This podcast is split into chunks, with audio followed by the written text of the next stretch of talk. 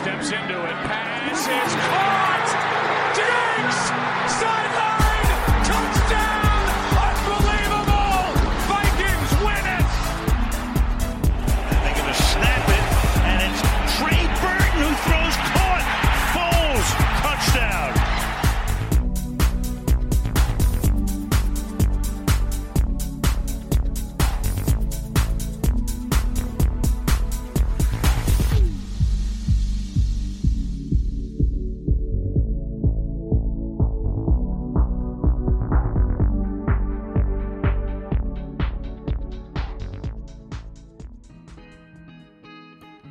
Rieccoci, rieccoci, andiamo proprio in back to back eh, in questo Thanksgiving, abbiamo allargato il giorno del ringraziamento tra giorno prima giorno dopo, la vigilia, ma qua ormai è come il Black Friday, no? all'inizio era un giorno, adesso è diventato una settimana e arriveremo anche, anche a di più eh, con testimoni a Rocco Siffredi, anche noi potevamo invitare Rocco Siffredi per questa puntata. Tra l'altro sarebbe stato anche a tema perché secondo me in questo Thanksgiving c'è una squadra che eh, ha il Rocco Siffredi dietro l'angolo, cioè nel senso che come va a finire, diciamo per certi versi lo prende in quel posto comunque. E mi riferisco ai Dallas Cowboys, poi ci arriveremo quando presenteremo le partite del Thanksgiving. Partiamo però da, da, quello che era rimasto della Week 11 da analizzare, partiamo da quello che era rimasto della, dell'undicesima settimana, dalle partite che avevamo lasciato da parte, avevamo parlato praticamente nella maggioranza delle sfide andate in scena eh, qualche giorno fa, eh, tranne il Monday Night, avevamo lasciato da parte volontariamente anche una partita come quella di, di Pittsburgh eh, contro Jacksonville, una Pittsburgh che eh, non ha sorpreso nell'andamento della partita perché ci si aspettava comunque che i Pittsburgh Steelers eh, faticassero quando si suol dire in America che una squadra ha il numero dell'altra e in questo caso è vero per eccellenza perché anche qui Jacksonville nonostante la difficile stagio- stagione sembra veramente eh, avere il numero di Pittsburgh sì, forse l'unico numero rimasto nella rubrica della difesa dei Jaguars è quello dei Pittsburgh Steelers, diciamo come quello dello scorso anno, qualche numero qua se lo sono perso.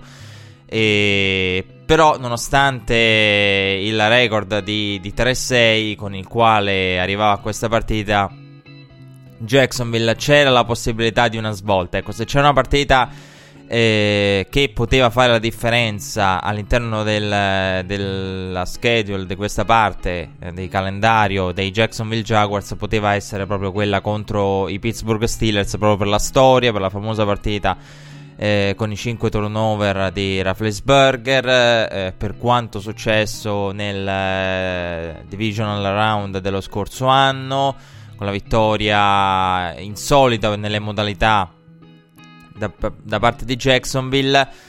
E una partita che ha visto Pittsburgh faticare tantissimo, l'avevo detto anche nella puntata precedente, una Pittsburgh sotto di 16 fino alla fine, con eh, una Jacksonville che va a cercare l'end-off per Leonard Fournette anche in situazione di terzo down e 10. Poi c'è stata la rimonta di, di Pittsburgh con il touchdown, eh, il passaggio per Antonio Brown fino a eh, l'ottima gestione nel finale di, di, partita del cronometro da parte di Tomlin, perché quella è stata veramente una grande gestione. E con eh, un'ottima lucidità da parte di Ben Roethlisberger nel capire che eh, Pittsburgh aveva ancora un timeout e nel trasformare quello che poi eh, sappiamo essere uno shovel pass in eh, praticamente un draw andando lui a correre nella endzone e rispondendo anche alle, alle critiche di Jalen Ramsey che lo aveva tirato dentro un calderone ma Jalen Ramsey ha tirato dentro il calderone praticamente tutti tranne il proprio quarterback il proprio quarterback in una partita che ha visto una quantità industriale di corse tentate un qualcosa di veramente difficile, brutto da vedere, eh, che va al di là anche dell'essere conservatori, dell'essere conservativi nel finale, il, l'avere conservatori e, e anche perché La mentalità è una mentalità molto old school da parte di Jacksonville. E quindi ecco, se io dicevo eh, Caldwell ha una, un impatto maggiore, ha avuto un impatto maggiore sul rinnovo di Blake, attenzione a, a, eh, ad assolvere tutti gli altri perché insomma è, è chiaro che poi eh, una cosa del genere trova supporto in un coach con una filosofia non proprio moderna come Doug Marrone e non Tom Coughlin perché comunque Cadwell ha, ha convinto Tom Coughlin che, che si può vincere in questo modo e che in questa era eh, Blake Borles eh, Blake Borles è più che sufficiente per vincere. Quindi ecco, hanno delle responsabilità agli altri due, però non sono, secondo me non è una situazione estrema, attenzione a, a non arrivare a conclusioni affrettate per quanto riguarda Jacksonville.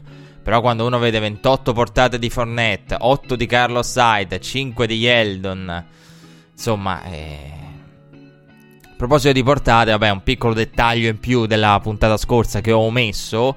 Eh, però vabbè, eh, sottointeso, non è che cambia il concetto. Lamar Jackson ovviamente dei 27, delle 27 portate, 24 sono portate reali, 3 sono nil, i nil del finale di partita che per regalare la vittoria a Baltimore con la Victory Formation e un altro errore che ho che è bellissima come cosa perché eh, andrebbe studiata sono un amante della mente umana quando soprattutto succedono queste cose. Quando uno eh, infatti se avete ascoltato l'ultima puntata avrete notato a un certo punto che c'è stata mia indecisione su ah, AJ Green ma non è possibile perché dentro la mia testa passava in quel momento il messaggio non è possibile che sia AJ Green o perlomeno se AJ Green non è la settimana scorsa. E infatti non era AJ Green ma era Ross.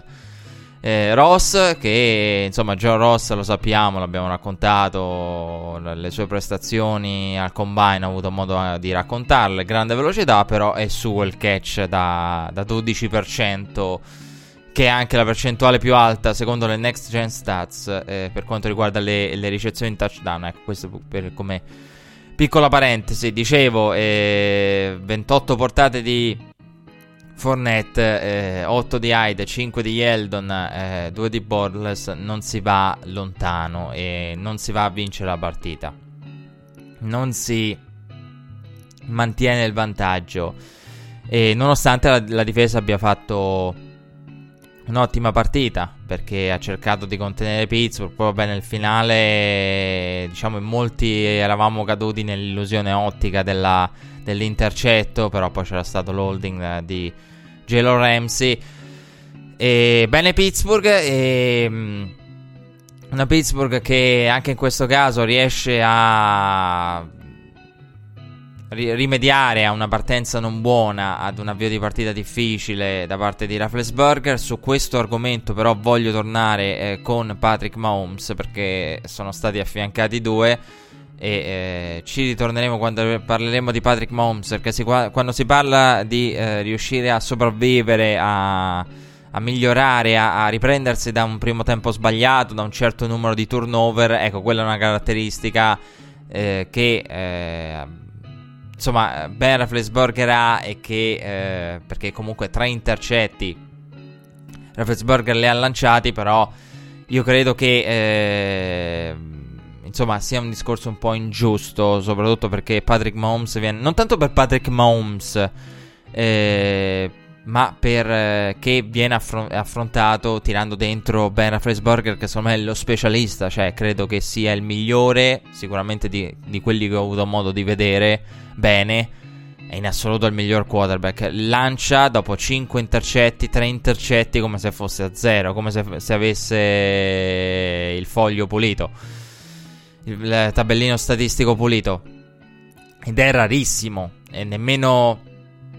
Nemmeno Tom Brady riesce a fare una cosa del genere, o meglio, la riesce a fare, ma quello che fa Rafflesburger, soprattutto perché le partite brutte di Rafflesburger, quelle in cui eh, nel primo tempo ha tanti turnover, sono tanti turnover, cioè sono tre gli intercetti di Rafflesburger prima di quel drive, eh, di quel drive conclusivo, il drive della vittoria con un'ottima gestione del, del cronometro.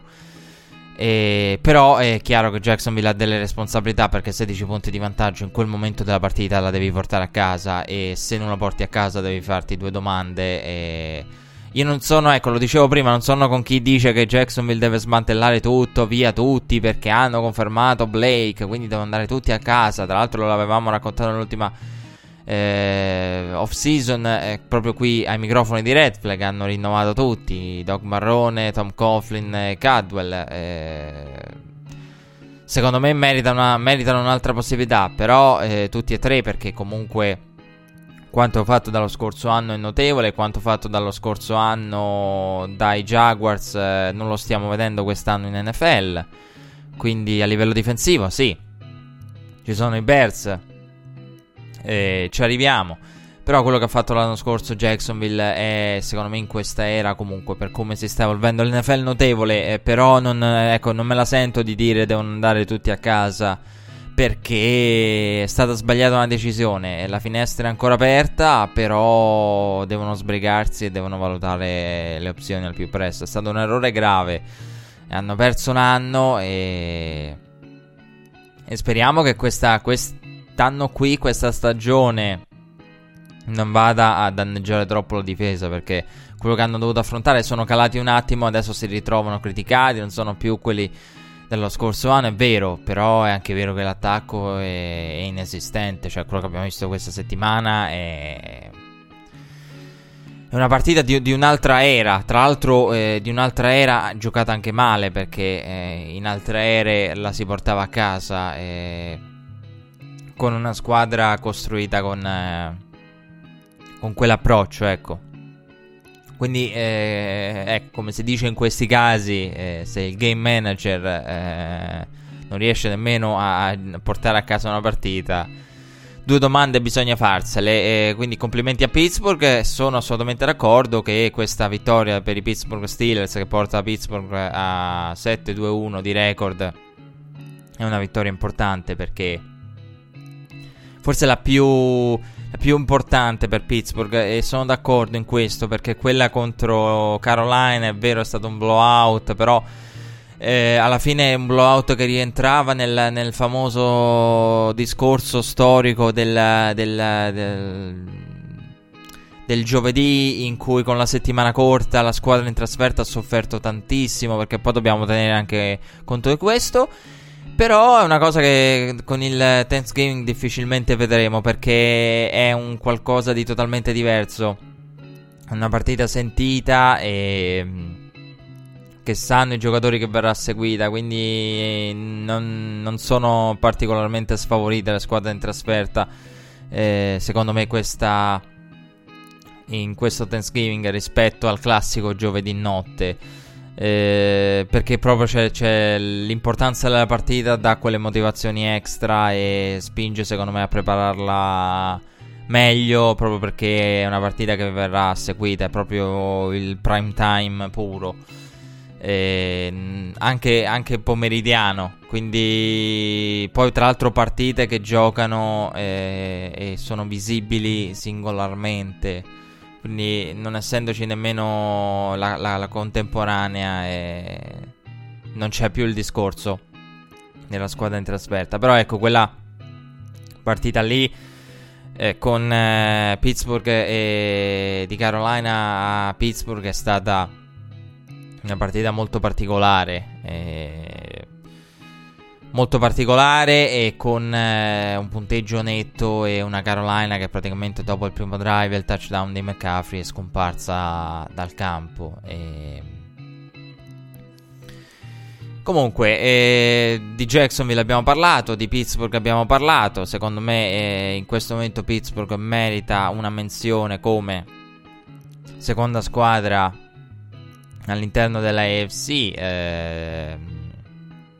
In questo momento la vedo meglio rispetto a New England. A pensare che a inizio stagione, insomma, c'erano stati tanti problemi.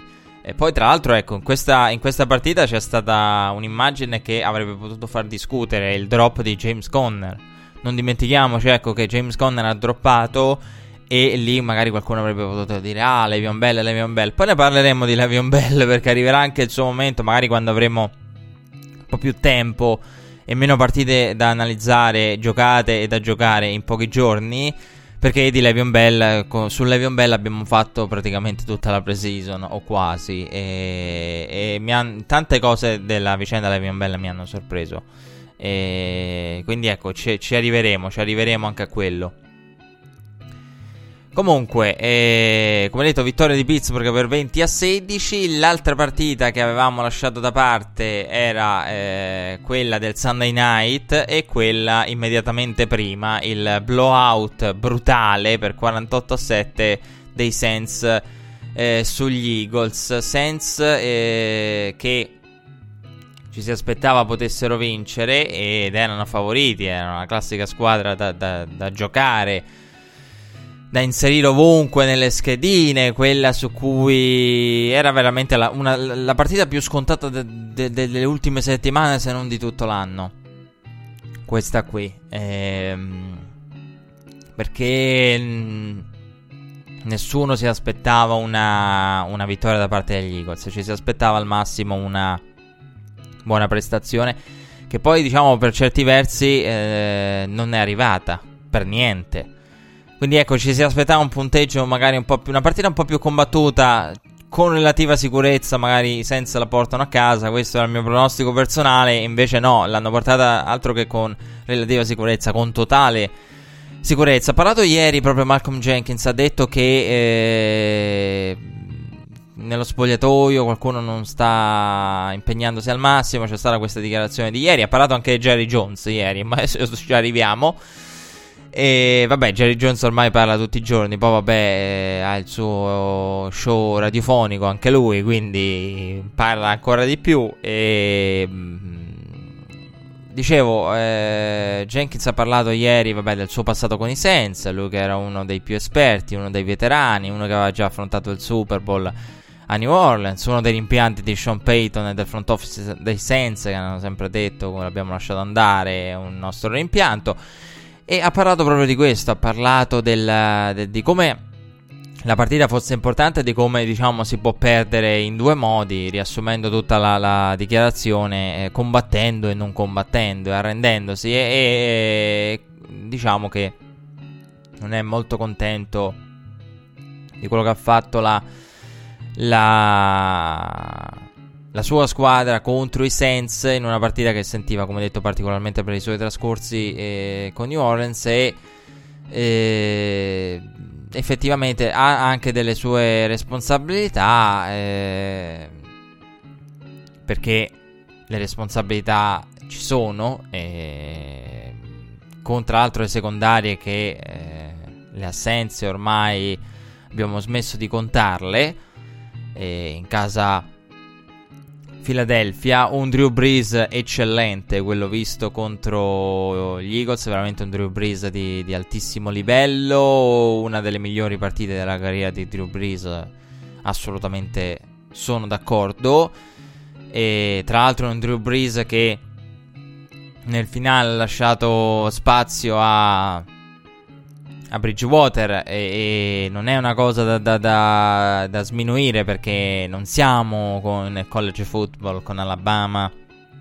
E i quarterback che non giocano nemmeno giocano eh, due o tre snap in totale dei quarti quarti. No qui non è eh, non è il college football eh, dove ci sono blowout. In NFL è abbastanza raro vedere un Drew Brees e penso che con buona probabilità accadrà eh, parecchio quest'anno. Ecco, sarei anche curioso poi di vedere a lungo termine se senza dovessero mantenere questo passo quanto effettivamente dei quarti quarti andrà a giocare Drew Brees quanto de- delle partite poi strada facendo.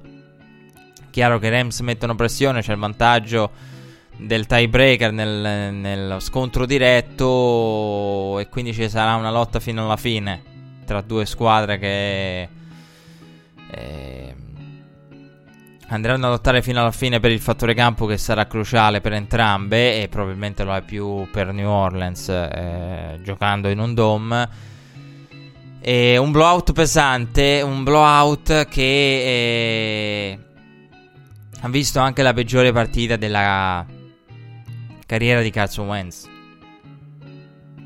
Perché ehm, io l'ho, l'ho, l'ho difeso, l'avrei difeso eh, nel programma fino, a, fino, alla fine perché secondo me Carson Wentz eh, il dito contro Carson Wentz è stato puntato secondo me troppo presto. Ed era per certi versi Carson Wentz l'eccezione di questi Eagles perché era quello che eh, ancora non era stato tirato dentro nel calderone e poi è stato tirato anche lui dentro nel calderone dopo questa partita. Però eh, fino a, alle settimane precedenti, anche dopo la sconfitta con i Cowboys, eh, Carson Wentz non era ancora tirato dentro nel, nel, nel discorso. E invece adesso è finito dentro anche lui. con, con responsabilità. E eviterei cose estreme del tipo Carson Wentz è apparso impreciso, lo era anche ai tempi di, di ai tempi del college con, con, adesso questo difetto che emerge perché lo scout lo dicevano anche i tempi nei report che era, poteva essere un po' impreciso a tratti, no, quindi Certo, 156 yard e 3 intercetti, però io, ecco, eh, c'è anche il discorso del, del, del, fatto che comunque, essendo la partita più brutta della carriera di Carson Wentz, eh, molti di, di, di, questi giocatori che arrivano fanno bene subito nei primissimi anni, come Carson Wentz, eh, soprattutto poi l'esplosione del secondo anno, perché nel primo eh, c'era stata la, l'annata de, della vita di, di Duck, che tale è stata e bisogna capire se tale rimarrà, è una cosa eccezionale.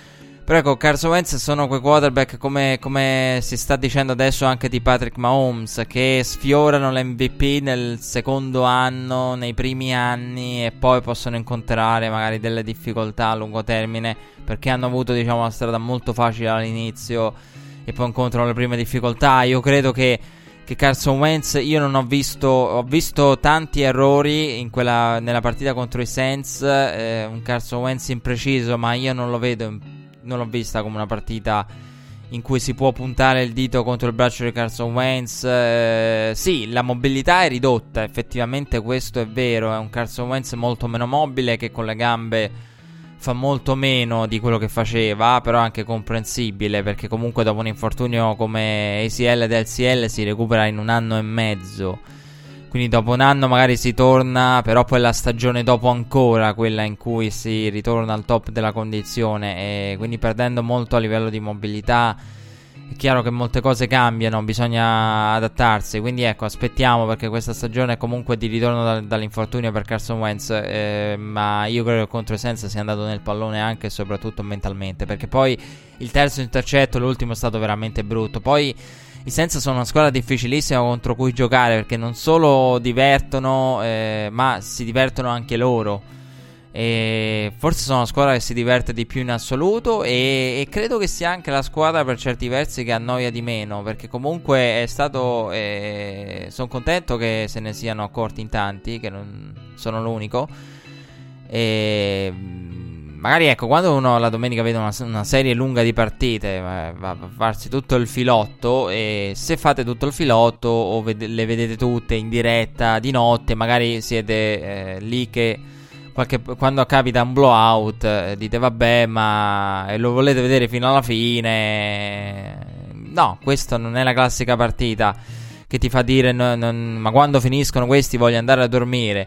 No è una partita che guardi volentieri con piacere diciamo con piacere relativo a quello che è il punteggio a quello che è lo scarto di, di 41 punti. Però ecco una New Orleans ancora vicino ai 50 eh, avrei voluto vedere anch'io un Bridgewater un po' più coinvolto. E poi c'è questo utilizzo di, di, di Tyson Mill da parte di Sean Payton che è di settimana in settimana. Non lo so, è se, cioè, mi, mi, ho questa immagine che penso abbiate anche voi, no? Di, di, di Sean Payton che nel cuore della notte, come scienziato pazzo, si può fare con il playbook in mano. Perché sono una cosa del genere. Cioè, secondo me, Sean Payton ci sta prendendo tutti quanti per il culo. Secondo me, lui ci prende per il culo. Cioè, è quasi una sfida. Cioè, è diventata quasi.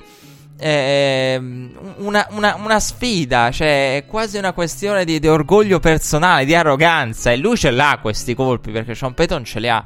Ma è fantastico perché ogni volta cerca di inventare una cosa nuova. Cioè, con questo Tyson Mill che è specialista dello special team. È un quarterback, tra l'altro, con Sean Payton che mh, più volte ha ripetuto che secondo lui, eh, vabbè, ora qualcuno scherzava, Steve Young, no, vabbè, non è uno Steve Young in, in the making, no, non siamo a quei livelli. Eh, però ecco, eh, c'è un quarterback molto mobile, con caratteristiche particolari, con un fisico atipico per quello che fa. Perché l'abbiamo visto anche ritornare i punt e non è che abbia proprio il fisico da, da, da specialista dei ritorni, per capirci, eh, come un Tyreek Hill, del quale poi parleremo. Cioè, quindi, secondo me, c- lui si diverte ogni volta a trovare una cosa diversa. Cioè, l'abbiamo visto correre Tyson Mill, eh, può lanciare, l'abbiamo visto schierarsi come ricevitore, come tight end, tutto. Può fare tutto. L'opzione... Però Sean Payton, secondo me, si diverte. Cioè, secondo me, Sean Payton è quello che, che, molti. Ma poi eh, con una creatività che, che, secondo me uno nemmeno se si mette lì a, a Madden, eh, se ci fosse la, la possibilità di, di, creare giocate in un videogioco, eh, verrebbero fuori cose di quel genere. Cioè delle cose che crei nel videogioco in cui puoi creare la giocata. Lui le fa nella realtà. È quasi come a voler. Cosa ci fa vedere questa settimana? E come giustamente è stato detto da più parti, attenzione perché Sean Payton crea una storia. Io ieri parlavo, nella puntata precedente parlavo di storia eh, della, de, de, della conversione da due punti che non c'è, una storia che invece lui crea con Tyson Mill che può, può cambiare. Attenzione perché lui può dire da questa formazione con Tyson Mill schierato qui ho fatto questo, poi playoff vado a fare quest'altro. Quindi si crea anche una storia e aggiunge giocate che i defensive coordinator avversari si devono studiare con molta particolarità e poi andando verso i playoff. Comunque, una vittoria netta dei Sens, come detto, poi torneremo a parlare dei Sens, record di 9-1, anche loro con una sola sconfitta e torneremo a parlare dei Sens, eh, che sono la squadra con la striscia di vittorie più lunga. Beh, questo lo sappiamo: 9 vittorie di fila, la più lunga, eh, come detto, attiva in NFL. Veniamo al Sunday night, vinto dai Bears contro i Vikings. Eh, Vikings che hanno corso per solamente 17 yard. Voglio dire una cosa eh, su quella partita. Eh, sono deluso. Ecco, ieri parlavamo di. Nella puntata precedente parlavamo di. Eh, mie personali sorprese e delusioni. Io sono personalmente deluso da, dai Vikings. Dai Vikings e da Kirk Cousins. Non da Kirk Cousins e i Vikings. E, e voglio ribadire quest'ordine perché eh, Kirk non sta giocando a livello dei soldi. Per quanto una, sia un upgrade rispetto a Case Keenum. Perché io avrei voluto vedere certe partite di questa Minnesota quest'anno con Case Keenum. E quindi ecco, eh, sono convinto che rimanga un upgrade. Non da 84 milioni. Totalmente garantiti in tre anni. E questo no. Non si è visto un upgrade del genere. Quindi sì, eh, ma l'avevamo detto anche ai tempi, verrà strapagato per quello, questa è la free agency, cioè prendere o lasciare, questo dubbio aveva, come dissi ai tempi, ha il tempo che trova.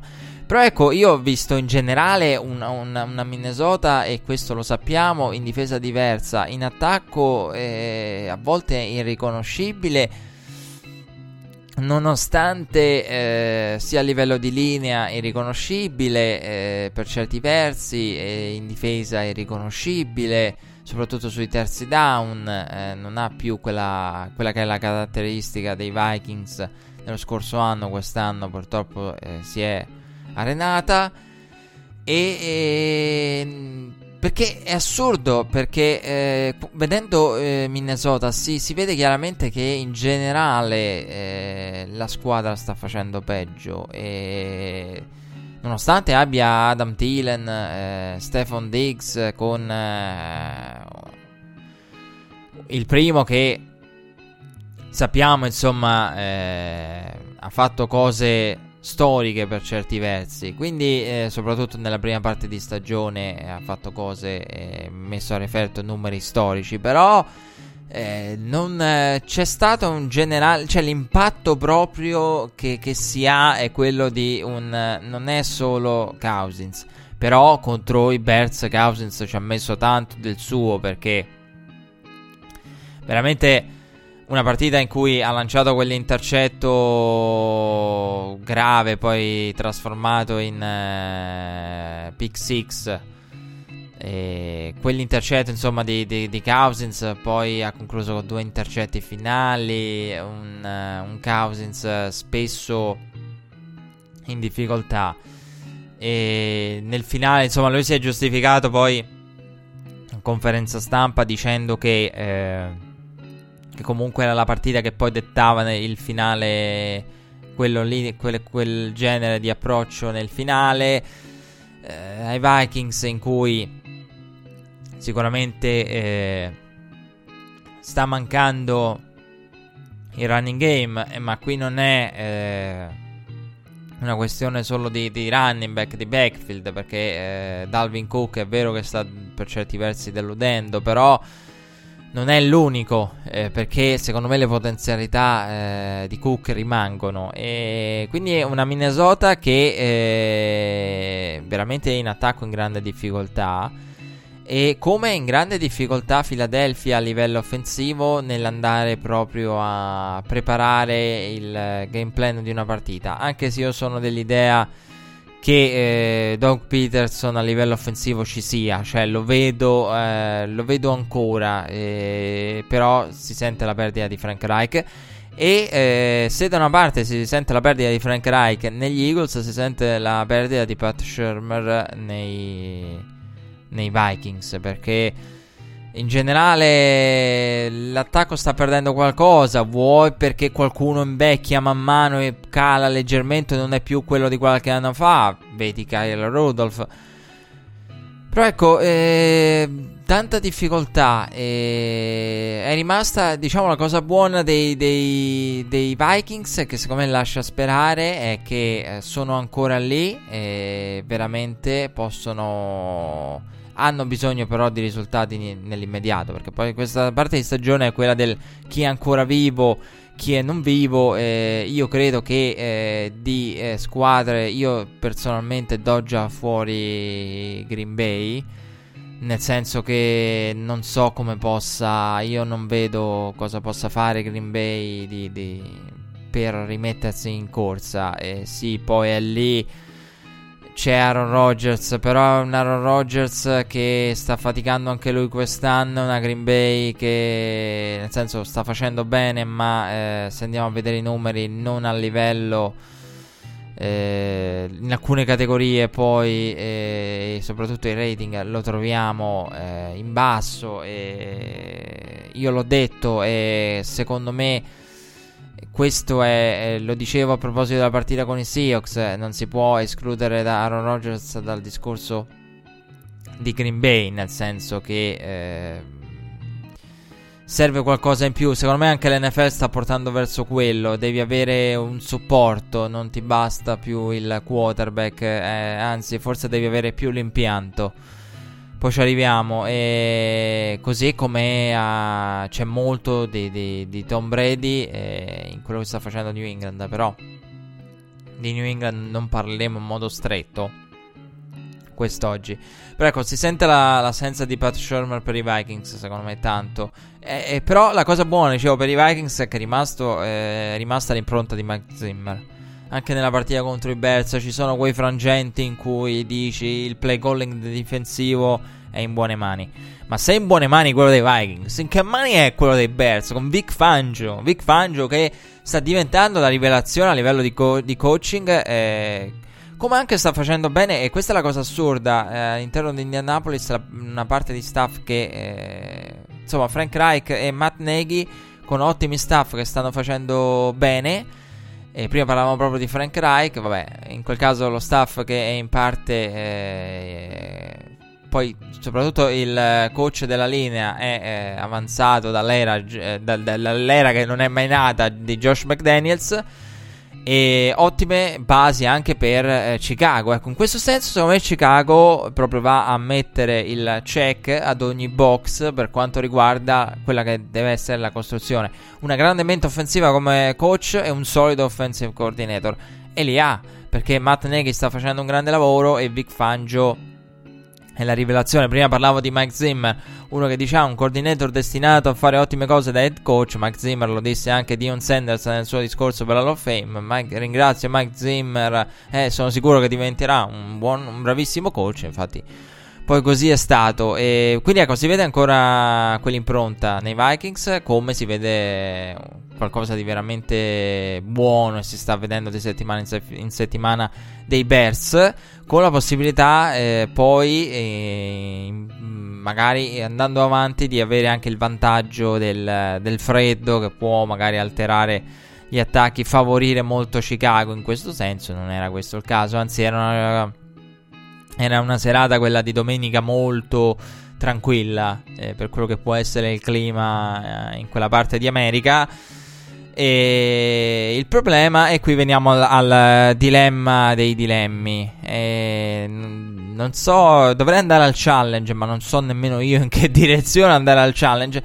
Mitch Trubisky, perché Mitch Trubisky, secondo me, io voglio andare. Vabbè, dai, vado al challenge. Vado al challenge per uh, Whisky Trubisky. Mi era mancato eh, Whisky Drobisky e perché insomma molti tifosi di Chicago sono infuriati e ce l'hanno veramente a morte. Infuriati e dire poco. Con i media americani per come stanno trattando Mitch Trubisky. Perché dicono ah ma lo state trattando come un quarterback non all'altezza e... ed è vero cioè nel senso è vero la stampa americana non, eh, non sta facendo sconti a Mitch Trubisky. Non sta facendo sconti a Trubisky nonostante stia elogiando il lavoro dell'attacco con eh, Nagy che eh, sta cercando di ampliare il playbook mettendolo, mettendo Trubisky a proprio agio con eh, una gestione precedente dell'attacco dei Bears che precedente all'era Nagy, Nagy, ne avevamo parlato nella pre-season, che eh, aveva visto la, un Trubisky con... Eh, mo- molto semplificato. Però ecco, eh, quindi in America c'è questo fatto dei tifosi dei Bears infuriati che scrivono alle redazioni, volete... Eh, distruggere a livello mediaticamente il nostro franchise quarterback Trubisky. Vedrete che Trubisky farà. Allora, il discorso su Trubisky è che eh, sono andato al challenge. Eh, Mitch Trubisky ha fatto di tutto in quella partita e purtroppo è così eh, per cercare di rimettere eh, in, in, gioco i Vikings. Cioè, era veramente la patata bollente. Vabbè, no, no, no, no prendetevela voi. No, no, no, no, no prendetevela proprio così. Cioè, sembrava una partita in cui eh, veramente Chicago avrebbe dovuto vincere con un margine maggiore. E una Chicago eh, che avrebbe, per quello che ha fatto a livello difensivo, soprattutto nel primo tempo, con eh, Minnesota veramente in grandissima difficoltà, che poi è riuscita a muovere la palla solamente alla fine, quando è andata in no huddle con, con eh, Kirk Cousins. Vabbè, quello è anche normale perché eh, poi insomma, quando vai in no huddle alla fine fatica la difesa e soprattutto il pass rush cala eh, tantissimo eh, a livello di condizione fisica anche e lì ha cominciato a muovere la palla Minnesota il che mi ha fatto anche pensare che forse si poteva gestire meglio eh, l'approccio offensivo, il game plan offensivo, proprio perché alla fine quando muovi la palla come ha fatto Minnesota, insomma, eh, nel finale qualche dubbio ti viene che forse potevi eh, andare un po' più aggressivo anche a livello di, di, di pace nella prima parte. Eh, Trubisky, dicevo, eh, ha fatto di tutto, con, compresi due intercetti per cercare di rimettere in partita i, i, i Vikings. Però eh, io sono d'accordo con il fatto che Trubisky eh, il punto è, eh, gli americani, cioè, eh, capisco la paura dei tifosi dei Bears. Sono d'accordo con i media americani che si, diciamo, girano tutto verso i tifosi dei Bears dicendo, eh, però i tifosi dei Bears stanno cercando di giustificare la propria scelta. Infatti, io sono assolutamente d'accordo. Sono andato al challenge che è praticamente un challenge eh, doppio. Perché io credo che eh, è vero, i tifosi, cioè nel senso, Trubisky, da Mitch Trubisky io non vedo quel potenziale Mitch Trubisky pari a Mahomes. E non lo vedo e non vedo nulla, eh, lo vedo sotto Deshaun Watson, però lo, lo vedo molto eh, con eh, carte in regola per poter essere longevo. Adesso ci arrivo. E quindi ecco, se si parla di quello, cioè se si parla del confronto Patrick Mahomes, che il problema è quello, cioè della trade dei Bears per salire ulteriormente nel primo giro, assicurarsi Trubisky eh, evitare le altre. Poi dietro ti viene scelto Deshaun Watson, ti vengono scelti Patrick Mahomes. Eh, Patrick Mahomes nel discorso per la MVP. Capisco il fatto che insomma eh, una parte dei tifosi voglia eh, cerchi rassicurazione nel dire no, vabbè, però la nostra scelta è stata giusta. E, però ecco, io invece Trobischi vedo un Trobischi che è vero in grande difficoltà, il quarterback è più impreciso anche per le statistiche avanzate, ne ha parlato Pro Football Focus, eh, un quarterback impreciso e nonostante eh, poi magari a livello di yard eh, in alcune partite riesca a, sia riuscito a gonfiare il box score, però Mitch Trubisky è, sta facendo qualcosa di, di pazzesco a livello di, di, di corsa ed è secondo me uno dei migliori quarterback a livello di gestione della corsa. Cioè, io prima di, dicevo. Eh, ieri eh, nella puntata precedente dicevo: Ma Deshaun, eh, Deshaun, sì, Deshaun Jackson. Lamar Jackson. Eh, Lamar Jackson ha si è dimostrato molto attento e anche ben, ben, ben, educato, ecco, diciamo, dallo staff dei Ravens nell'andare a proteggere, a proteggersi. Mitch Trubisky è uno che secondo me lo fa veramente molto bene. Quindi a me piace. E... È un quarterback che con eh, le gambe riesce a fare tanto e secondo me con il braccio può sviluppare, anche perché non dimentichiamoci che in serie draft e molti scout lo stanno ricordando, ve lo ricordo io, che era definito come uno dei più precisi. Eh, però quello che sta facendo con le gambe, il modo in cui secondo me può mischiare braccio e gambe Mitch Trubisky è interessante. Poi è chiaro, se andiamo a parlare di Patrick Mahomes, Patrick Mahomes credo, credo che abbia fatto vedere un, un soffitto, un ceiling questa settimana contro i Rams che non ha nessuno e non ha nemmeno la nuova leva, il quartetto di quest'anno nel primo giro che non hanno mostrato i Rosen, i Darnold, i, i Mayfield, eh, Lamar Jackson, eh, cioè quello che ha Mahomes, che ha fatto vedere Mahomes lunedì è stato incredibile. Però ecco, Trubisky Secondo me, ecco, eh, il fatto è, eh, Trubisky, eh, capisco la, il timore dei tifosi dei Bears nel, nel temere, diciamo, e l'odiare questo confronto con, eh, con Mahomes e Watson, che andrà avanti in eterno. E però, perché comunque ha fatto di tutto per scegliere sopra e ha preso il primo quarterback in quel draft lì eh, di due anni fa però eh, secondo me possono stare tranquilli. Cioè, io non vedo in Trobischi ancora sopra la soglia, sopra l'acqua. Con la testa abbondantemente fuori dall'acqua, non è assolutamente. Eh, secondo me Trobischi può essere, soprattutto con un impianto offensivo con Matt Nagy. L'ho detto, Chicago magari non, non, non ha il eh, quarterback che avrebbe voluto a posteriori di quella classe di draft del 2017. Però alla fine all'impianto giusto, all'impianto giusto con eh, una grande mente offensiva e diciamo dalla scuola di Andy Reid come Matt Nagy e, e eh, un, un, defensive coordinator Vic Fangio che anzi deve preoccuparsi di, di non perderlo. Eh, perché è un candidato serio a diverse panchine. Mi pare di aver letto qualche giorno fa insomma se ne parlava qualche giorno fa se ne parlava eh, sotto diversi discorsi e poi magari eh, de- ecco qualcuno in America diceva deve vedere Fangio se eh, come fece Zimmer arrivano le prime proposte valutare se conviene aspettare quella giusta.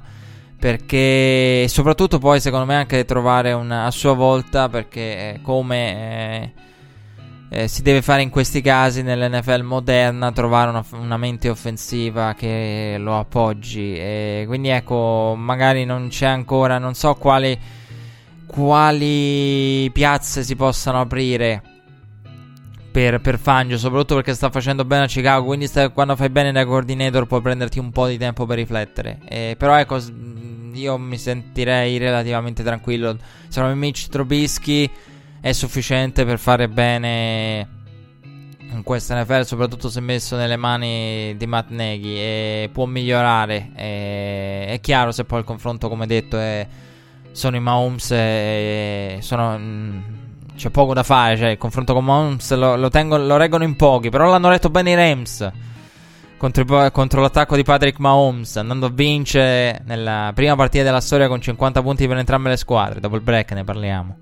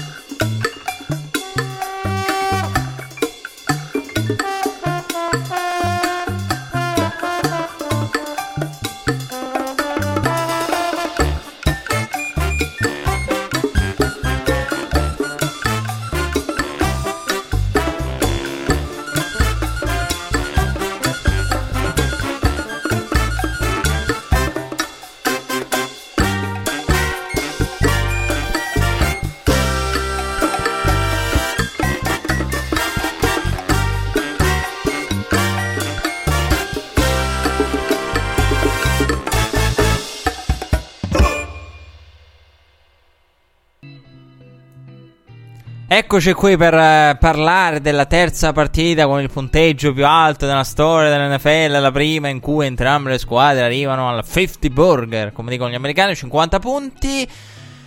E con un under over di Vegas che era di 63,5, poi alzare a 65,5. Questo l'ho detto, tant'è che molte persone amanti de, de, de, delle scommesse che magari non seguono il football americano, lo seguono di meno, mi hanno chiesto: Ma secondo te perché hanno messo questo over così basso? Cioè, una domanda che mi è stata posta da tantissime persone. E in realtà quell'over che adesso insomma è stato ridicolizzato poi dal punteggio, in realtà aveva senso perché quello che ci si aspettava in questa partita era, soprattutto in, sulla sponda Rams, un, un utilizzo di Todd Gurley maggiore rispetto a quello che è stato poi l'utilizzo reale eh, di Todd Gurley. Quindi ci si aspettava che eh, una delle due squadre potesse andare a ridurre il numero di possessi come si diceva una volta, andare a, ad accorciare la partita e con utilizzando i propri running back. Todd Gurley poi lo sappiamo ha concluso con solamente 12 portate. Allora, eh, vado subito al challenge, proprio suoniamo il challenge a festa.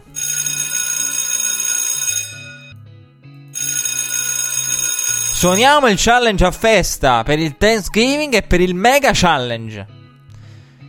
E che, che molta gente non condividerà, però. Allora, io in giro ho sentito dire. Eh, non fraintendetemi, poi mi spiegherò con calma. Ma. Ah, perché una partita offensiva hanno deciso le difese. E arrivata al challenge. Mi spiegate come poteva decidere l'attacco? Cioè, una partita del genere è naturale, ma questo lo si sapeva da prima. Che an- a decidere sarebbero state le difese. Poi le modalità con le quali hanno deciso. Però, cioè, io non cadrei nella, troppo nella narrativa del. E parlavamo di narrativa una puntata fa. Ne, nella narrativa del, nella partita dell'anno offensiva decidono le difese. Perché gli attacchi in una partita progettata e proiettata a questi punteggi, non, non, non c'è modo. Cioè, in che modo decide l'attacco? Cioè, eh, ho passato gli ultimi due giorni eh, a, a, riflettere su questa cosa. Cioè, l'attacco come, come può decidere?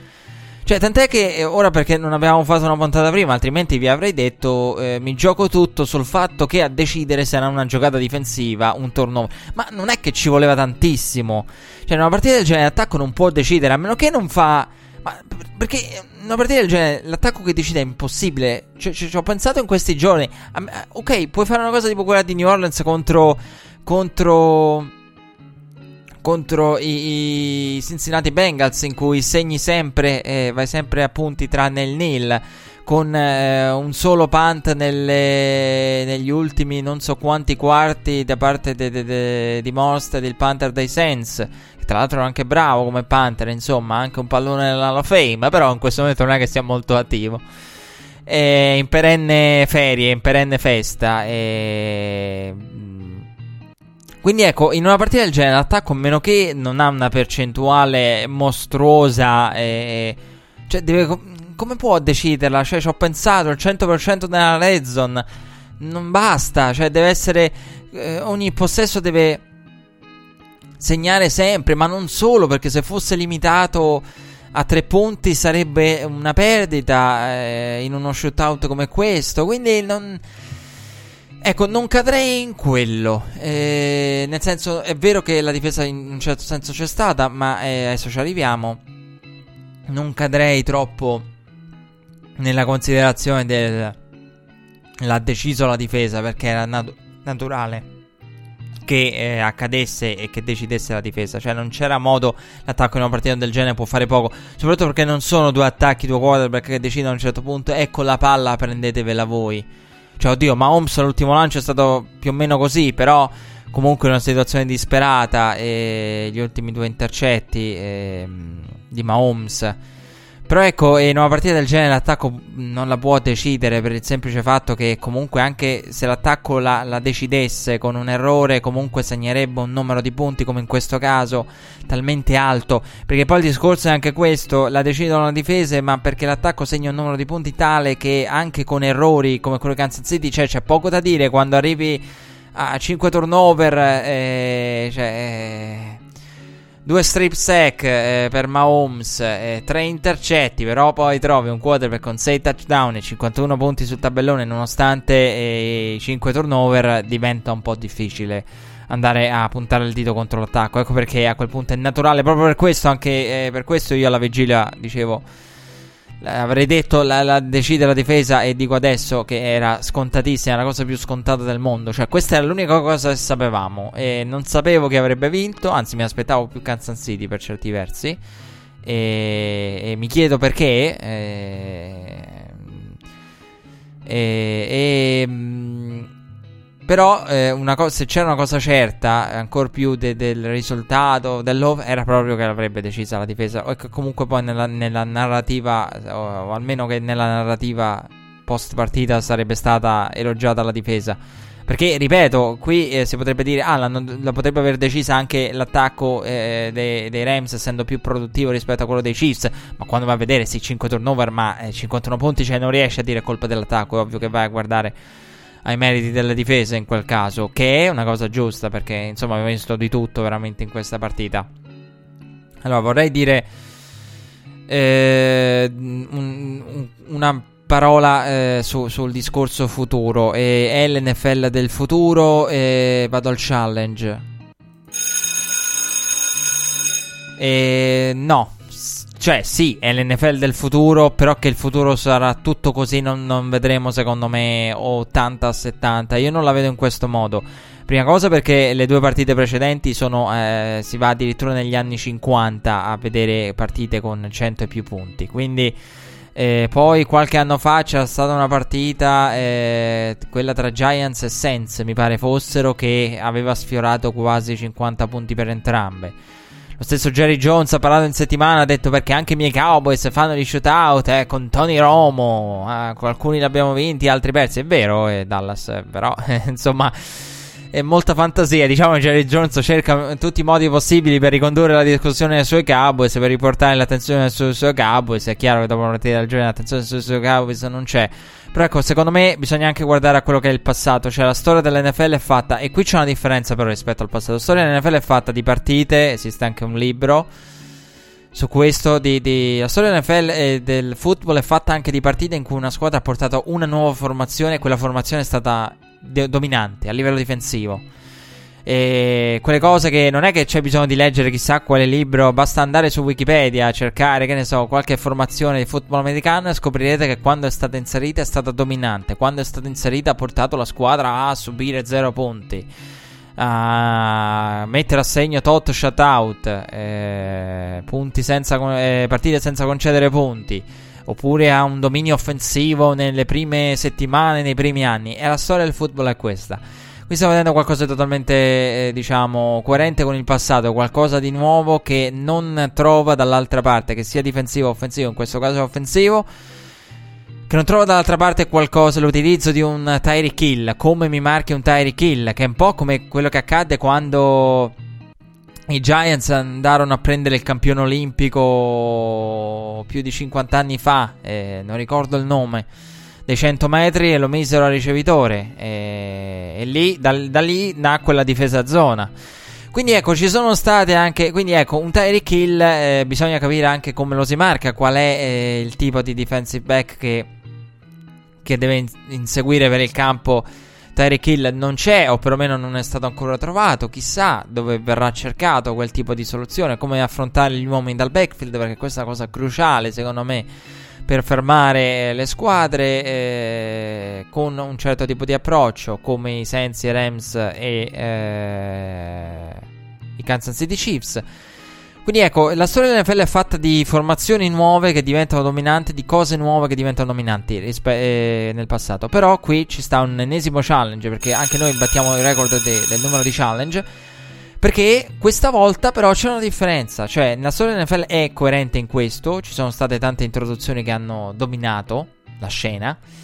Però qui ci sono le regole. E, e, infatti la cosa che mi fa dire attenzione, sì, eh, il passato, di, dico, ok, calma, è una cosa che è già successa perché il futuro sì, ma anche il passato di, di, degli anni 50, cioè queste cose si vedevano anche ai tempi, gente che trovava un, un, un uomo della pista, eh, la track speed eh, riportata al football americano, cioè lo stiamo vedendo adesso con Tyreek Hill, una track speed con doti di ogni genere, con, con, con praticamente messa in, in, un game breaker, perché poi non è nemmeno un playmaker, un game breaker. Tyreek Hill, e mi piace come termine molto di più. È quel, quello, quello, che, no, quei classico giocatore che, che, che, tu dici nei videogiochi è devastante. E, e anche nella realtà è così. È roba da videogioco, Tyreek Hill, applicata alla realtà, però. E, quindi, solo NFL è fatta di, di cose del genere di introduzioni, di rivoluzioni, di partite ad alto punteggio, di squadre che tengono a zero l'avversario con, con qualcosa di nuovo, ma qui c'è il discorso regolamenti. Qui c'è il discorso regolamenti. Qualcuno potrebbe dire, però anche in passato c'era il discorso regolamenti. Nel senso che l'NFL è cambiata. Nel senso che l'NFL ha cambiato le proprie regole, ha cambiato eh, alcune cose. E... Sì, è vero, ci sono stati cambi anche in passato drastici nel modo di pensare, nei regolamenti, nel, nell'approccio al gioco, nella conoscenza del gioco. Però il problema qual è? È che questa volta c'è il regolamento, ma c'è anche una volontà a lungo termine nel tenerlo tale. E questo è il problema. C'è la volontà a lungo termine di tenerlo tale, c'è la volontà a lungo termine di, di, di favorire gli attacchi e proteggere i quarterback. Ora, eh, sono curioso di vedere come verranno arbitrate le partite playoff a tal proposito. Sono curioso di vedere se quanto ai playoff sarà concesso in più. E... Però ecco, quindi c'è la volontà nel tenere eh, tutto questo. E quindi eh, per quello uno può dire, può essere, essere, sicuro che in futuro, il futuro è molto più, in questo momento sorride molto di più agli attacchi rispetto alle difese.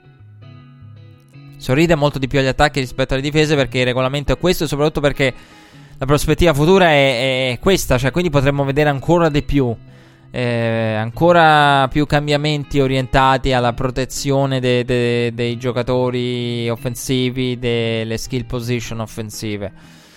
E purtroppo è, è, o per fortuna, a seconda del punto di vista, è, è così. E secondo me siamo sulla strada e potrebbe arrivare ancora altro. Quindi ecco, per quello uno può dire...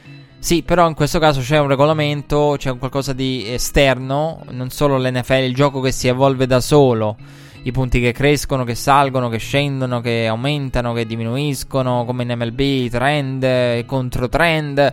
No, qui c'è un cambiamento esterno, un fattore esterno, un fattore esterno che in questo momento per la prospettiva attuale avremo per tanto tempo e potremo avere ancora di più. E quindi per questo. E piace o non piace questo tipo di football e saranno questi punteggi? Io non credo, eh, nel senso che secondo me eh, le squadre man mano si adatteranno. Parliamo anche di quarterback relativamente nuovi con un Mahomes in cui le cassette. È vero che dopo, dopo le proverbiali 4-5 partite Mahomes ha continuato a produrre i numeri, quindi uno dice ah, ma non hanno materiale per le cassette, sì adesso lo hanno, però sta continuando a produrre. Però secondo me ecco, a livello difensivo si può fare un lavoro migliore rispetto a quello fatto dai Rams e Kansas City Chiefs. Allora, sul fatto della difesa è cambiata, la, difesa che responsabilità ha, la difesa è esistita in questa partita oppure l'ha vinta lei la partita. Allora, il discorso difensivo è un discorso complesso ed è un discorso che secondo me ci accompagnerà da qui a tutte le puntate di Red Flag fino all'infinito. E perché il discorso difensivo è un discorso complicato e il, eh, la difesa è una difesa diversa. La difesa è una difesa diversa. E mi sono sentito stupido perché questa è la eh, considerazione quando l'ho pensata. Ho detto sì, vabbè, però è una difesa diversa. L'ha, l'ha semplicemente pensata tutto il mondo. Quindi eh, l'abbiamo pensata tutti. Se, se, vi sentite così anche voi, ah, ma ho pensato una cosa, l'hanno pensata tutti. La, mi è capitato anche a me. Cioè, di, di, di, una cosa che pensiamo tutti. Speriamo non sia una cavolata collettiva.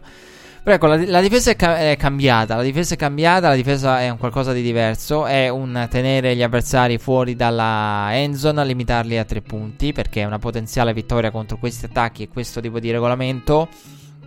E. Come è una vittoria ogni turnover, ancora di più, eh, il mettere pressione a un quarterback, il sec, l'importanza del sec che ha tutta una sua eh, una sua luce puntata perché in questo momento in America si parla di quello. Lo ricordo per chi eh, non è magari eh, non, non, legge statistiche generali, però quando c'è un sec l'89% dei drive non termina in punti. 89% dei drive. Cioè questa statistica tatuatevela 89%. Oddio, magari se, se, la potrebbe anche tatuare Aaron Donald. Forse con lui, drive con i suoi sec si riduce ancora meno. Però 89% dei drive eh, che hanno un sec non eh, si concludono con punti sul tabellone. 89. Ecco perché la difesa è diversa, eh, nel senso di vado a mettere a segno un sec eh, 8-9 volte su 10, diciamo 7-8 volte, ho arrotondato anche in eccesso. Su 10 eh, la, eh, l'attacco eh, verrà limitato. Quindi per questo è importante, i pass rush sono sempre importanti. Quindi la domanda che ci si faceva in termini di draft, ma cosa cambierà eh, per il draft del futuro?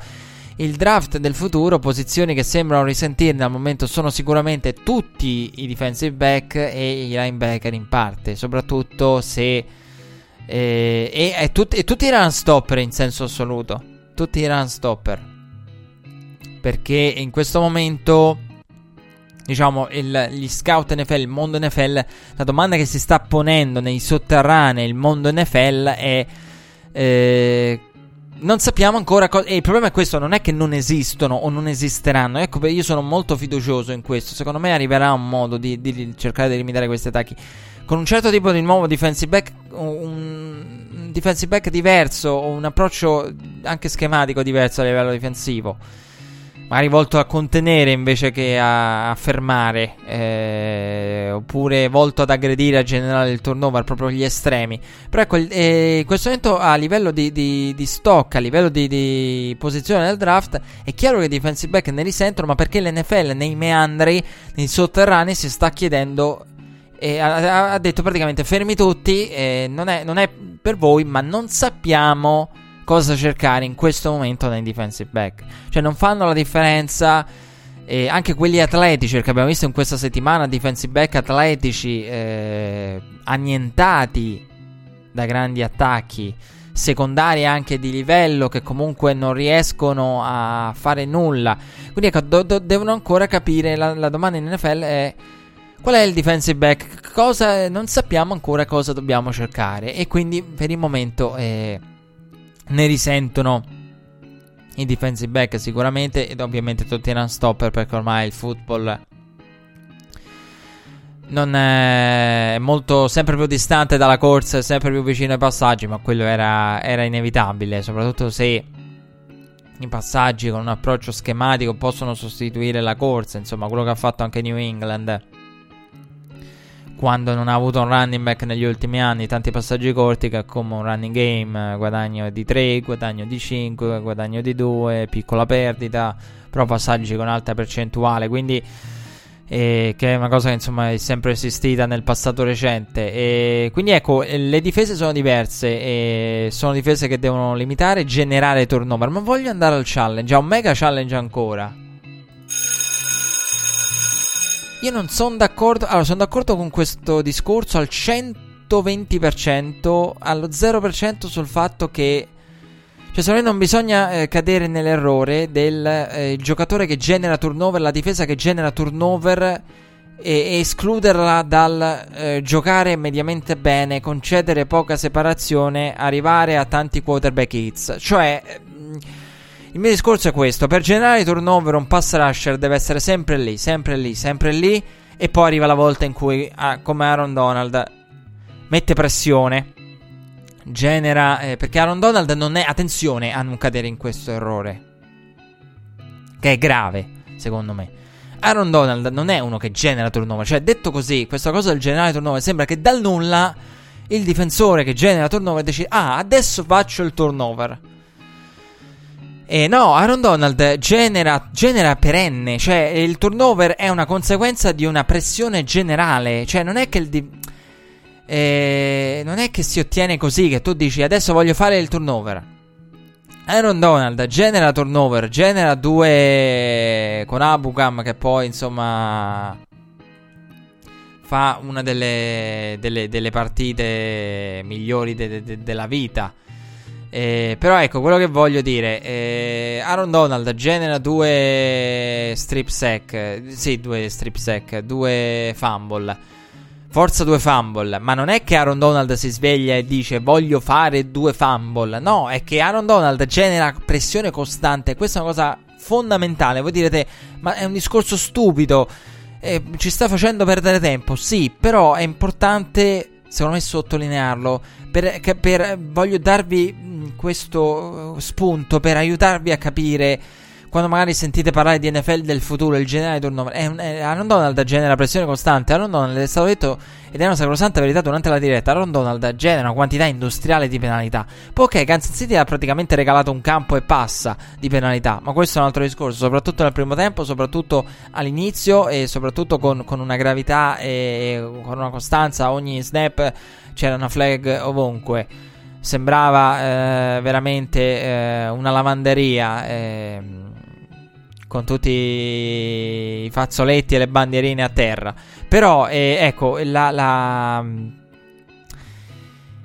la, cosa a proposito di fazzoletti e bandierine, eh, malissimo il non challenge di McCarthy eh, contro i Seahawks. anche se non sono sicuro che fosse un incompleto chiaro e lucido eh, anzi, secondo me quasi rientra quella giocata che McCarthy non, ha, non è andato al challenge nel finale. Eh, quasi rientra nel. Secondo me, nel, nella nuova regola. Però, comunque, è un challenge che poteva. Secondo me, essere, essere speso. Assolutamente e soprattutto per come poi è andato a pensare ai timeout in relazione a quello che poi ha fatto Seattle. Mi è venuto in mente così al volo. Comunque dicevo, non è che il giocatore genera turnover, per questo voglio darvi questo spunto. Aaron Donald genera penalità, genera pressione costante e press- dalla pressione costante nasce il turnover. Io non credo, soprattutto a livello di defensive back, i defensive back che generano turnover, per me serve comunque e, e, serve comunque una costanza, cioè il turnover e l'intercetto quando lo generi? Vabbè, quando c'è proprio un, una palla che va da tutt'altra parte con la pressione, come eh, è successo a Mahomes, dove il, il follow through, il proseguimento, la conclusione del movimento, che poi è quello che si dice di, di Indianapolis. Andrew Luck sta facendo bene perché ha eh, praticamente eh, un sec in alcune partite con 2-3 quarterback hits a partita, cioè viene colpito 2-3 volte a partita. E vuol dire che tutte le altre completa la, la throw in motion che tanto ha cercato di riabilitare con le palle mediche, la completa eh, con relativa tranquillità. E, però ecco, non è che quindi lo generi, andando a mettere pressione non permette alla quarterback di finire il movimento, di avere la tasca pulita. Perché Mahomes con la pressione dei Rams eh, la tasca pulita la, la, non l'ha avuta eh, nella maggior parte degli snap. Però ecco, il turnover si genera eh, mettendo, mettendo, pressione oppure con un defensive back che una volta lì, una volta lì, una volta lì. Arriva la pressione, ecco lì l'underthrow, l'overthrow e la palla finisce nelle mani del defensive back. Però ecco, questo perché, per capire, non è che si può giocare male in difesa e a un certo punto svegliarsi e dire voglio fare il turnover. Sì, c'è, ci, cioè, non è che il, il blocking non è una cosa che trovi così su, dal cielo, ti arriva come il bonus a Mario Kart. No, non è così che prendi, premi il tasto e lo attivi e dici adesso vado a... No, devi essere costantemente lì e poi approfittare del lancio sbagliato, dell'errore, della lettura sbagliata. Quindi chiaramente il play calling puoi portarlo a forzare i turnover eh, però ecco, eh, bisogna anche valutare perché un play calling aggressivo c'è stato, una chiamata aggressiva con eh, una situazione in cui ha provato Kansas City a camuffare una cover one a uomo con una cover 2 e Goff non ha abboccato trovando il touchdown poi della vittoria. Eh, però ecco, quella poteva sembrare una chiamata aggressiva molto curiosa, forse sbagliata nei modi, però ecco la Bisogna vedere anche quelle che sono le chiamate. La Legion of Boom era aggressiva anche e soprattutto come play calling, oltre che come personale. E, però ecco, il ball hawking e l'intercetto e il fumble lo si genera con la pressione costante. La palla si intercetta dopo aver messo le mani su qualche altro passaggio prima. Poi arriva l'underthrow, l'overthrow e si intercetta. Questo è importante perché se no, poi magari eh, uno rischia di cadere nell'idea. Ah, però eh, uno può giocare male e generare turnover. No, il turnover lo generi dalla costanza. E, Aaron Donald ne è la dimostrazione. Ha generato due fumble, ma lui è quello che produce anche. Eh, con il 70% di snap eh, è raddoppiato ed ecco lì che riesce a produrre anche da raddoppiato anche da eh, quando non riesce ad arrivare al quarterback riesce a generare la penalità che sono comunque yard e l'holding gli holding offensivi non sono per caso, ecco, c'è molto merito della difesa nell'andare a prendersi un holding. E Aaron Donald è uno che ha proprio mentalmente il quarterback sente, e quindi c'è questa costanza. E numeri pazzeschi, eh, li conoscete. Quelli di quest'anno di Aaron Donald, eh, Defensive Player of the Year, secondo me a mani basse. E, e dico anche di più perché per me Aaron Donald ha dimostrato in questa partita di, di essere potenzialmente, quando si dice il giocatore che vale di più per un reparto per me Aaron Donald. Aaron Donald e Tyreek Hill. In America hanno citato Tyreek Hill. Io preferisco leggermente Aaron Donald. Cioè, per il singolo reparto, all'interno di un reparto, chi ha il valore maggiore, l'importanza maggiore all'interno di un reparto, secondo me uno potrebbe dire: Ah, ma no, per me Aaron Donald. Aaron Donald per la difesa dei Rams. Anzi, nel momento in cui la difesa dei Rams è un po' in difficoltà, in tutte le partite in cui è stata in difficoltà, mi ha dato, e nei momenti anche nella partita di Kansas City in cui ha faticato un po'. Ehm, mi dà l'idea di essere, eh, cioè, dà visivamente anche l'idea di essere Aaron Donald. Eh, in quel momento è il nulla, cioè, non il nulla, è chiaro che non è il nulla, però ti dà l'idea di, de, dell'impatto di Aaron Donald. Eh, quindi, magari ecco, in quei momenti, però, lo vedi sempre, eh, lo vedi magari un po' abbandonato lì al suo destino. O che non ha il supporto che vorresti, perché comunque Ndoma Kasu, l'ho detto, e sta facendo benissimo. Però ecco, quindi se parliamo di MVP come valore per, eh, per la, la, la, propria squadra, e...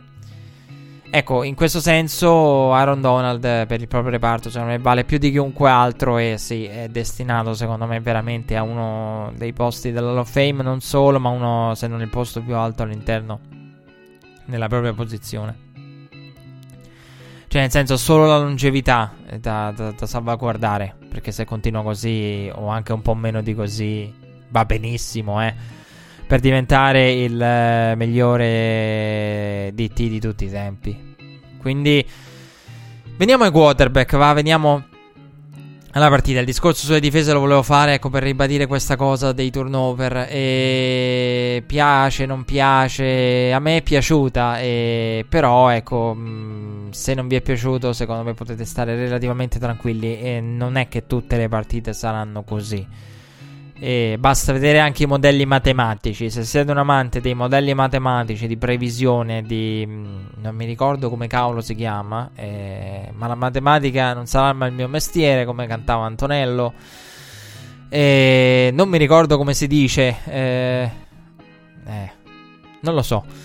Vabbè, comunque, eh, le analytics che prevedono i modelli di, di previsione ha un nome, eh, lo sapevo in inglese ma non lo so in italiano, è grave. Eh, se andate a vedere i modelli, anche le previsioni, le simulazioni, eh, tutti i siti matematici che fanno simulazioni per la previsione di determinati numeri, potete stare tranquilli che i punteggi, secondo i modelli, le die i tot 1000, le tot 1000 simulazioni eh, sono comunque nell'immediato le previsioni che i modelli matematici danno sono ancora di partite con punteggi normali, relativamente normali.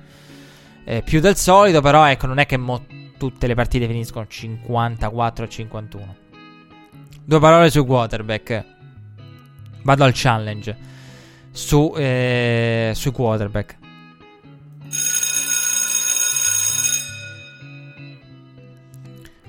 Voi direte, ma questo co- cosa, co- cosa sta dicendo? Da questa partita io ho visto una differenza e prendetemi per pazzo, netta a livello di, di, poten- di, di potenziale massimo tra... non netta, però percepibile tra Patrick Mahomes e Jared Goff.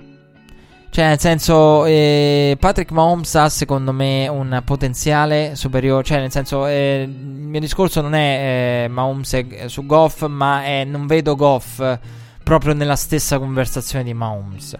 E nonostante poi sia stato messo negli ultimi giorni nella conversazione di Mahomes.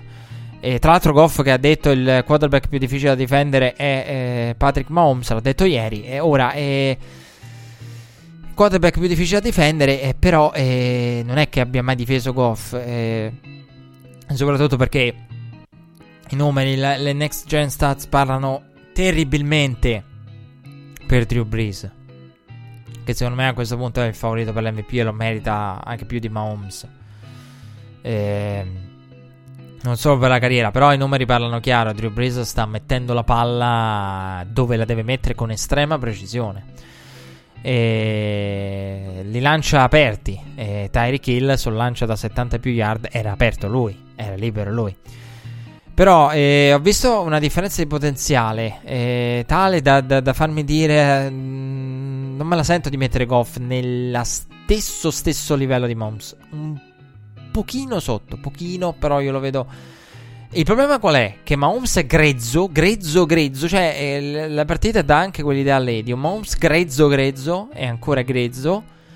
E di un Goff molto ben istruito. Goff veramente è qui è, e qui invece le cose si ribaltano perché Goff dà delle garanzie e anche secondo me a livello di, di costanza dà delle garanzie cioè Goff è stato istruito a dovere un quarterback con uh, una grande intelligenza eh, che è stata spesso sottovalutata a livello di quoziente intellettivo applicato al football americano anche dagli scout ed è la capacità proprio di Jared Goff nel, nel eh, proprio ben, ben, rifinito. Cioè, Jared Goff è un quarterback rifinito da un sistema come quello di Sean McVay molto bene e che ha l, con molta calma, non ha mai forzato nulla, si fida della propria squadra, si fida dei propri uomini, si fida della propria difesa. Ha molta più fiducia e Goff eh, nei, nei, Rams di quanto secondo me ne abbia Patrick Mahomes nei Kansas City Chiefs perché Mahomes in alcune circostanze eh, è andato alla ricerca del, dell'invenzione. Anche il penultimo drive eh, erano sotto di 3 e potevano benissimo andare al field goal per il pareggio. Invece lì Mahomes ha forzato e trovando un intercetto quando bastavano 3 punti. Quindi Ecco, eh, però eh, quindi eh, Goff lo vedo molto molto più rifinito di Mahomes. Mahomes è molto grezzo. La cosa buona è quella che eh, tutti i coach pensano in questo momento. La ball security si insegna. I lanci che fa fuori dalla tasca Mahomes quasi da shortstop non si insegnano. E lanci più da baseball che da football, quelli di Patrick Mahomes, capacità di lanciare ad ogni angolo eh, contro il corpo in direzione opposta rispetto all'inerzia del corpo eh, un talento pure enorme una ball security che non c'è.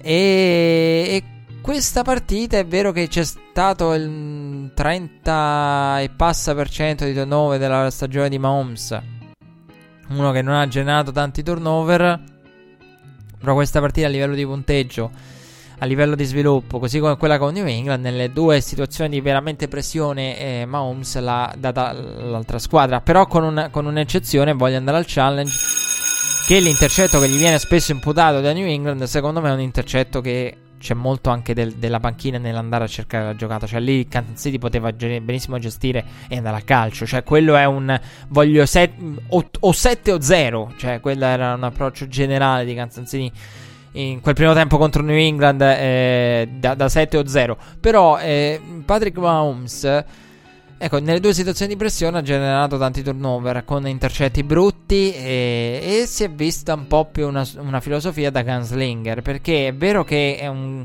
veniva presentato come gunslinger, però ha protetto bene la palla. Però anche è vero che da, l'istinto da gunslinger c'è. Perché eh, in quel penultimo drive e non c'era bisogno di forzare. Nell'ultimo, vabbè, si tratta di, di un lancio alla disperata per cercare di, di tirare fuori qualcosa eh, da, da, da, dal nulla, dal, dal, cilindro.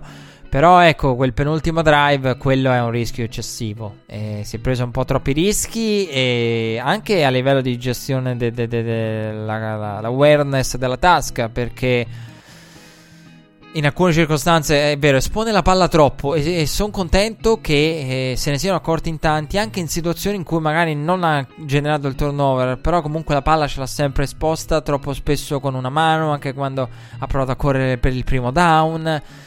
Eh, in generale, però la ball security è la cosa che in assoluto, e questo non è che lo stiamo inventando adesso per Patrick Mahomes, non lo sta inventando nessuno, è che la ball security è una delle cose che in assoluto i coach dicono se c'è una cosa che puoi insegnare è la ball security. Poi magari a qualcuno tipo Brett Favre non sono mai riusciti a insegnarla a dovere. Però ecco, l'istinto della Gaslinger c'è, eh, c'è un potenziale secondo me maggiore, ma in questo momento se uno mi chiedesse quale dei due prenderesti, io direi potenziale Mahomes, ma come quarterback rifinito Jared Goff. E attenzione perché un Jared Goff eh, rifinito oggi può fare grandi cose comunque domani, eh. Perché tutti i grandi di questa generazione, Rafflesberger e Brady, li abbiamo visti, per esempio, sono nati come game manager. Drew Brees ha faticato ai Chargers e poi ha trovato Sean Payton. Quindi tutti hanno bisogno avuto. Tutti i quarterback sono quarterback di sistema. Più, chi più, chi meno. Eh, forse tranne Aaron Rodgers. Aaron Rodgers è il sistema. Anche laddove l'allenatore cerca di, di, di, di non fare un sistema, lui è il sistema, perché veramente un sistema non c'è, non si vede più da tempo e quindi ecco eh, Goff è molto molto rifinito e a me è piaciuta molto la partita di Goff, la grande intelligenza, la grande lucidità e proprio per quello io credo che nella men- mentalità di Gunslinger di Mahomes eh, debba essere placata nei momenti di pressione perché hai prodotto tanto, se hai fiducia nella tua squadra fai quello che ha fatto Goff. Tranquillità, non ho paura del free and out.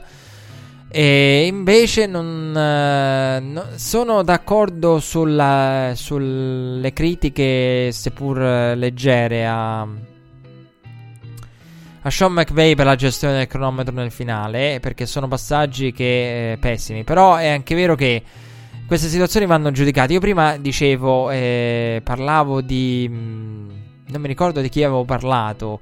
Però mi è venuto in mente Philip Rivers. Philip Rivers, eh, cioè l'istinto dei quarterback. Eh, l'istinto dei quarterback è quello che eh, manca, uh, che deve essere secondo me rifinito in Patrick Mahomes. Il fatto di quando sei in difficoltà, eh, cosa pensi, uh, quanto usi la testa, però è una cosa che devi riuscire a pensare anche da prima.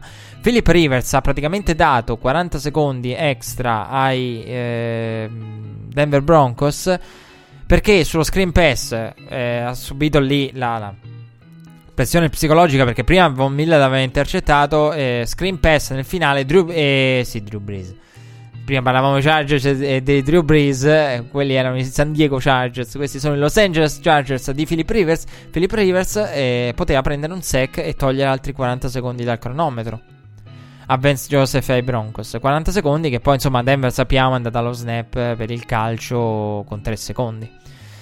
E, anzi c'è stato il brivido finale quindi ecco, lì potevano i Chargers eh, gestire meglio quella situazione. Però ecco, lì in quel momento l'istinto del quarterback è vado all'incompleto. La, la, la, scelta corretta sarebbe prendere un altro sec eh, all'interno di quella serie down dove già l'aveva preso. Però eh, lo stesso istinto di Patrick Mahomes eh, che è una cosa che vediamo molto in Aaron Rodgers, in Tom Brady. Eh, due che sì, dicevo, Aaron Rodgers eh, butta via la palla tantissimo. Tom Brady, Tom Brady Insomma, poi ne parleremo. È invecchiato o non è invecchiato. Però quello che fa Tom Brady, il, pal- la palla a terra di Tom Brady è una cosa che esiste dal Super Bowl, de- dal primissimo dal Super Bowl del 2007, quando era in difficoltà. Palla a terra. Super Bowl del 2012. Ho visto le immagini qualche giorno fa. Palla a terra. Cioè, Tom Brady che lancia nel nulla. È una cosa che è sempre esistita.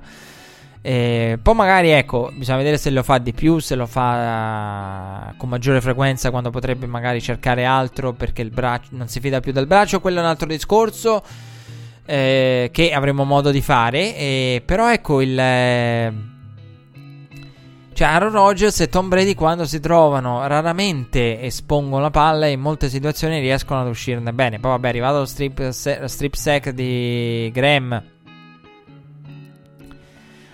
nel Super Bowl. Però Brady e Rogers sono due che riescono sempre ad avere il braccio davanti quando la palla che si muove in avanti quando la palla esce dalle loro mani. Anche quella è una quello fa parte della pocket awareness assolutamente. E che Mahomes non ha. E poi vabbè, gli hanno ah, ecco, la, la crew di All Star di arbitri ha fatto una cosa oscena perché quel fumble lì io penso che se fossi stato tifoso di, di Kansas City avrei distrutto il televisore. E se fosse stato Andy Reid, non lo so, avrei beccato sospensioni e multe. Perché quella roba lì, cioè quel passaggio in avanti, il movimento in avanti del quarterback che richiede il challenge, il fumble, in quel momento della partita deraglia un drive.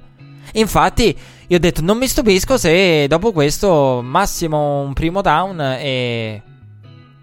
Free and out, four and out, five and out. Fate quello che vi pare, cioè scegliete il numero che vi pare, tot snap e finisce in punt. Perché è mentalmente è terribile. Cioè, che tu devi stare lì ad aspettare la conferma. Cioè, proprio ti, ti deraglia un drive. In un momento cruciale, in una partita cruciale, dove ogni cosa è un dettaglio. Lì c'è stato un review evitabilissimo. Cioè, non so cosa cavolo abbiano visto. Anche una penalità helmet. Eh, helmet to helmet, insomma, era molto al limite. E diciamo che l'indicazione dell'NFL è quella. E grazie al cielo, che ai playoff non vedremo una cosa del genere. E comunque, siamo arrivati alla conclusione. E avremo modo poi di tornare su, su, questa partita, magari con ulteriori riflessioni anche un po' a freddo. Eh, perché insomma eh, bisogna anche stemperare e andare proprio un po' a, a ridurre eh, l'entusiasmo. Perché in questo momento è facile dire il futuro 80-70. Che bella la nuova NFL. Insomma, eh, però nella nuova NFL, eh, che bella, però c'è ancora roba tipo Jacksonville. Quindi siamo un po' nell'entusiasmo. Ne, ne, siamo ancora un po' sbronzi eh, dopo la partita di lunedì, che è stata veramente una cosa bellissima. E una delle poche partite, e questo lo condivido. Veramente ad aver avuto un'aspettativa enorme. Infatti, io per quello era il discorso che facevo. Eh, dell'under over avevano senso proprio perché qualcuno avrebbe potuto correre. E sarei curioso di vedere se in un caso di Super Bowl simile sarà così oppure se vedremo Todd Gurley di più. Tra l'altro, Todd Gurley che aveva sicuramente un problema fisico è stato riportato. Io ne sono convinto che, era, che, che sia stata una scelta in corso d'opera. E poi, vabbè, la partita è anche a dettare determinate scelte la distribuzione. Però io sono sicuro che ai playoff eh, magari vedremo qualche snap in più per Todd Gurley. E, e, e, non mi sorprenderei se McVay l'abbia giocata così proprio per preparare i playoff. Ah, nelle partite combattute tra squadre di, di, primissima fascia, McVay aggressiva. Invece non mi stupirei se poi ai playoff eh, ci fosse un utilizzo di Todd Gurley importante, eh, ma comunque aggressivo. Dicevo della gestione del cronometro finale. Insomma, qualche errore è stato fatto perché poteva essere gestita meglio quella situazione si poteva togliere un ulteriore turnover a Kansas City. Però alla fine, diciamo, si poteva chiamare uno snap in più per Todd Gurley. Però sul fatto del passo per il primo down mi vado a prendere la vittoria assolutamente giusto. Non vedo nulla. Anzi, penso che nell'NFL moderna, in una situazione del genere, pensare di arrivare con tre end-off al primo down, al down che ti vale poi il nil e il prosciugare il cronometro, non ci si arriva in quel modo lì. Quindi ecco, torneremo su, sulla partita de, sul Monday Night sicuramente perché non mancheranno le occasioni per tornarci. Veniamo a questa settimana, una settimana che si apre oggi con eh, Bears Lions. Eh, ieri al termine della puntata è arrivata la notizia che giocherà Chase Daniel. Eh, che eh, sì, eh, abbiamo due dei migliori backup eh, dei backup che possono dare più garanzie in lui e McCoy, però eh, non, ecco, eh, che abbiano un impatto, che non abbiano impatto, io non riesco a vederlo. E soprattutto perché, ok, prima parlavamo di Trobischi, però Comunque, con i, i, i, contro Lions, che sono squadra con 37 vittorie nel Thanksgiving, è il numero più alto in NFL. Poi, come detto, eh, dal Ford Field si, ci si sposterà eh, a l'AT&T Stadium al Jerry Ward dove giocheranno i Cowboys contro i Redskins in una partita che quello che dicevo io eh, perché all'inizio dicevo il Black Friday Rocco Siffredi i Cowboys ecco Rocco Siffredi oggi secondo me guarderà i Cowboys perché i Cowboys sono una squadra che in un modo o nell'altro lo prende in quel posto. Perché intanto andrebbe 3 sotto con praticamente il tiebreaker andato puttane qualora dovesse perdere contro i Redskins, quindi lo prenderebbe in quel posto e secondo me vincendo a quel punto diventerebbe più che la favorita, ma la favorita lo era già da una settimana. Questa settimana scorsa l'undicesima si è confermata, diventerebbe la grandissima favorita. non dico division in tasca perché con Dallas non si può mai dire, però eh, nella NFC East, che è male perché per me se arrivano ai playoff i Cowboys, io sono di questa idea. Purtroppo per i Cowboys si tengono tutto il pacchetto Scott Lenehan e Jason Garrett. Se lo tengono tutto e non è, non è una cosa buona secondo me per il futuro. Perché poi insomma ne parleremo, ne parleremo. Non è buono per il futuro per tanti motivi. Poi c'è la sfida tra eh, Falcons e Saints questa notte a chiudere il eh, triple header del Thanksgiving con Falcons Saints. Attenzione perché eh, è una sfida di division eh, ed è una sfida che eh, diciamo in una division in cui sono persi pezzi un po' per strada sia i Falcons che i Saints e sia i Falcons che i Panthers eh, rendendola quasi più agevole per i Saints che hanno fatto ancora di più di quello che erano le aspettative. Però attenzione a questa sfida perché può essere insidiosa. Però per quello che ha prodotto ultimamente New Orleans, ecco, sarebbe stato bello vedere questa New Orleans contro la, la, l'Atlanta di Kyle Shannon. Eh, però Steve Sarkisian sta facendo un po' meglio dello scorso anno, ma niente di, di particolare. Poi insomma ci sono i problemi, la difesa assenze, però è una partita, diciamo, che uno direbbe insidiosa per i Sens, eh, perché vengono da un, due blowout, due partite pazzesche, eh, un 50 burger, ma eh, non la vedo così insidiosa nonostante sia... Magari potrebbe essere più combattuta di, del previsto, però lo pensavo anche la settimana scorsa de, de, de, della partita con gli Eagles. Quindi poi secondo me è importante anche per i Saints, per il finale, perché è una partita cruciale per i Saints. E questa qui, secondo me, ha la portata per confermare, per tenere, poi perché è fondamentale il fattore campo. Quindi per questo non vedremo i Saints, secondo me, rilassarsi o non devono assolutamente rilassarsi per questo.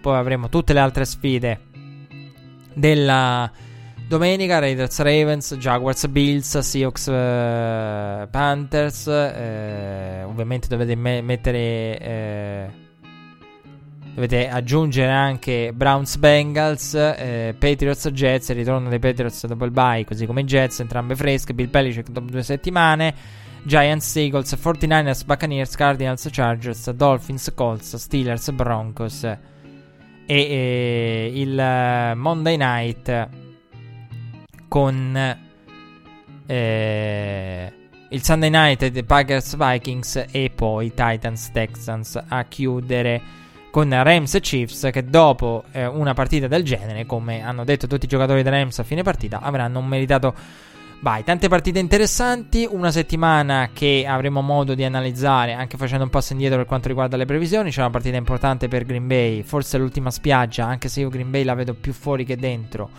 contro i Vikings. Eh, l'ultima spiaggia, però, anche per i Vikings allo US Bank Stadium eh, nel eh, Sunday night. Monday night interessante perché i Titans eh, sembravano essere risaliti, però poi adesso eh, all'interno del, de, della lotta nella AFC c'è stata la la, la, risalita dei Colts. C'è un discorso wildcard che anche lì è molto molto complicato. Colts che sono in casa contro i, i Dolphins. Eh, quindi ecco, eh, vedremo. Eh, queste sono le partite della week. Eh, poi avremo modo di fare anche un passo indietro ad analizzarle. Le, le più importanti o quasi sono quelle di oggi. Poi sicuramente eh, Minnesota contro Green Bay. Eh, sicuramente un'altra importante è quella di New England. Tante previsioni matematiche non danno una New England dominante e vediamo perché secondo me sarà cruciale per i Patriots dominare in questa week contro i Jets. Tornerà Tunnel, tra l'altro nella partita che ho citato dei Dolphins eh, al posto di Osweiler. E nel Thanksgiving abbiamo tante partite interessanti con due backup che cercheranno la sorpresa. Appuntamento alla prossima per analizzare tutto questo, per tornare su tanti altri argomenti. Alla prossima. Buongiorno del ringraziamento.